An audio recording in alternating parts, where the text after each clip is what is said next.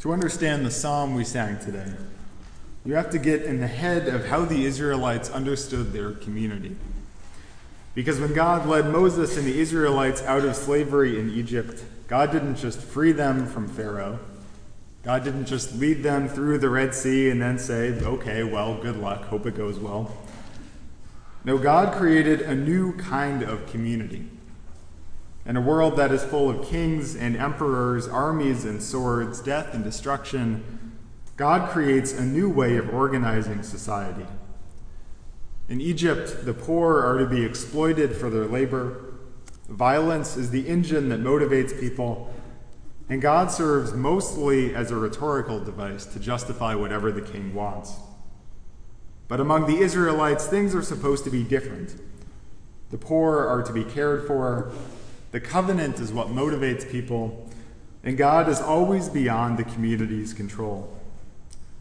So, in a world that is full of empires, weapons, and kings, God creates a new kind of community.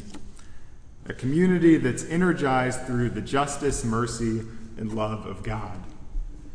And that community is supposed to be a check on other forms of power. It's supposed to be an alternative way of living so that whenever other nations say, we have to be violent, we have to be exploitative, we have to be manipulative, the Israelites can say, there's another way of doing things. Does the community function that way forever? No, things go downhill pretty quickly because the Israelites look at everyone else, the nations that seem powerful, and they say, well, we want the stuff that they have.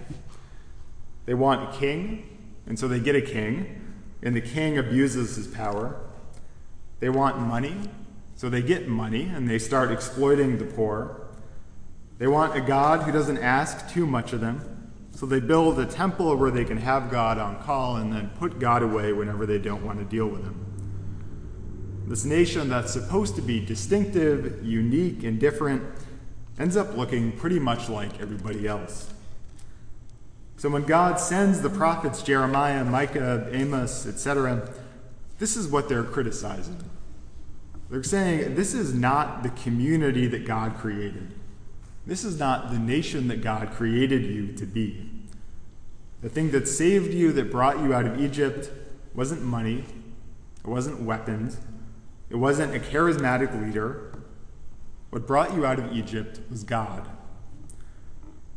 The psalm that we sang today echoes some of those prophetic complaints. It's a psalm of praise to God, but that praise has a critique lodged in it. It's a criticism of those other empires, those other ways of organizing society. The psalmist says all those other empires have kings, they have armies, they have warriors and horses, and those things make you feel powerful. They make you feel like you're in control, but they really don't. They can't feed you. They can't keep you from dying. They can't save you. But the critique is of something else, too.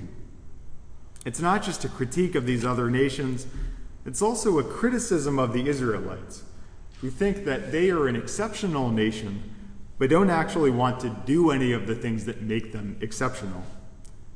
God's made the Israelites a unique people so they will do justice, love kindness, and walk humbly with God.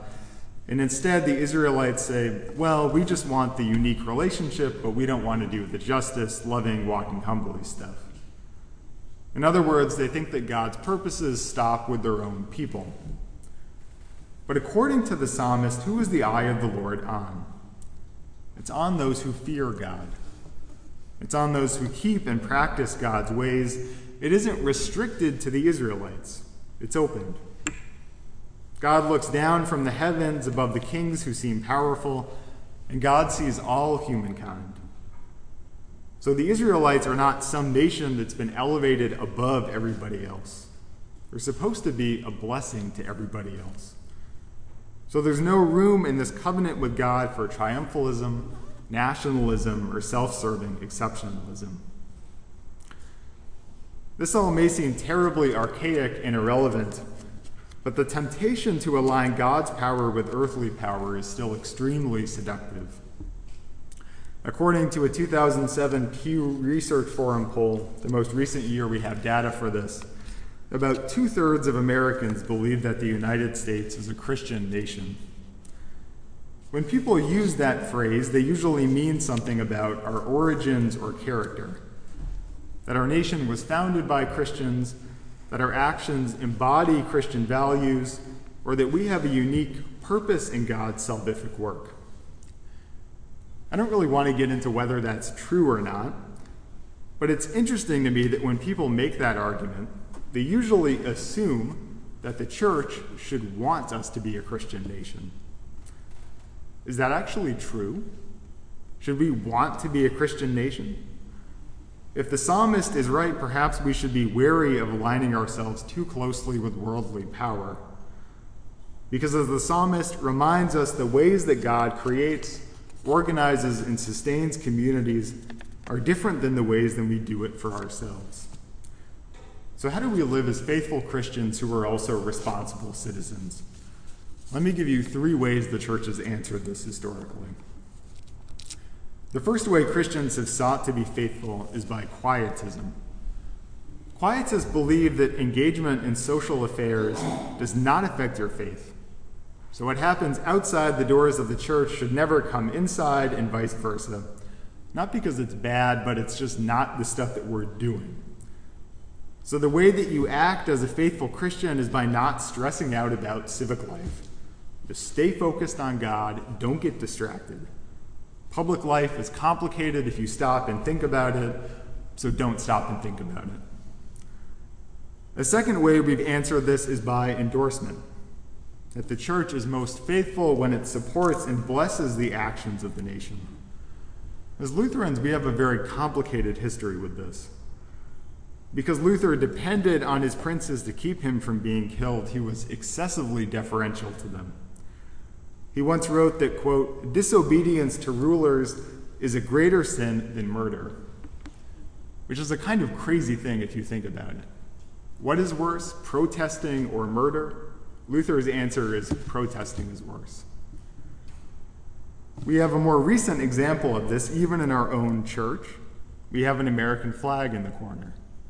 We take it for granted now that American flags are part of churches. You have a font, you have an altar, you have pews, you have a flag. Up until about 100 years ago, that would have been very unusual.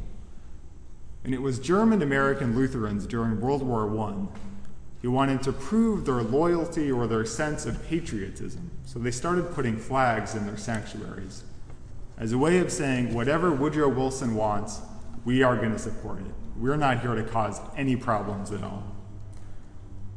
And the third way, the way some Anabaptists have reacted, is the exact opposite it's rejection. They believe that political life is so irredeemably corrupt that you can't get involved with it at all.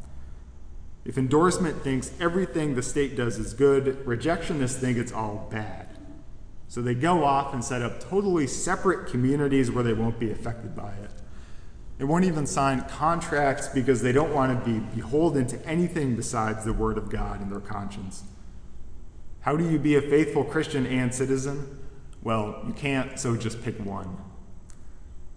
You can find present day examples of all three of these responses, but none of them are really ethically responsible.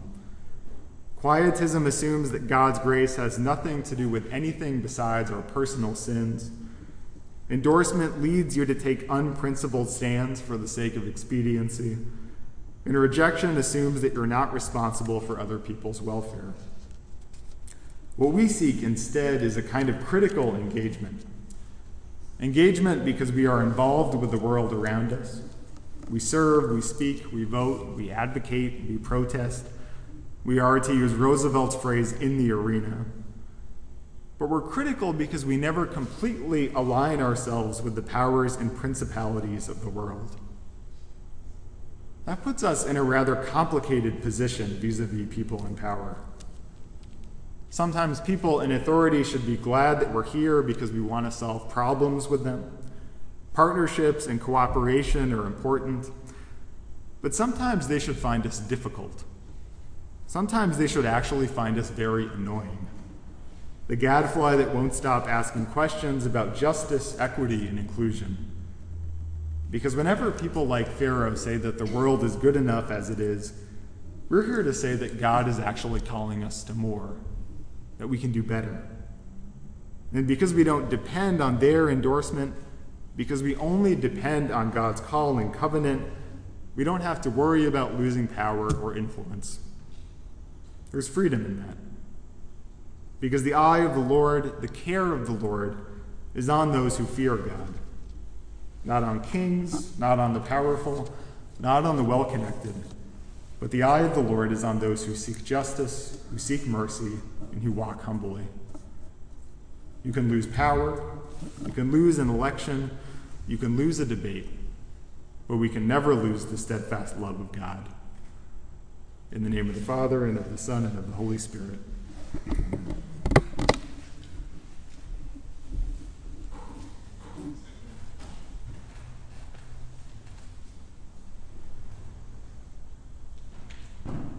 invite the assembly to stand as we join the church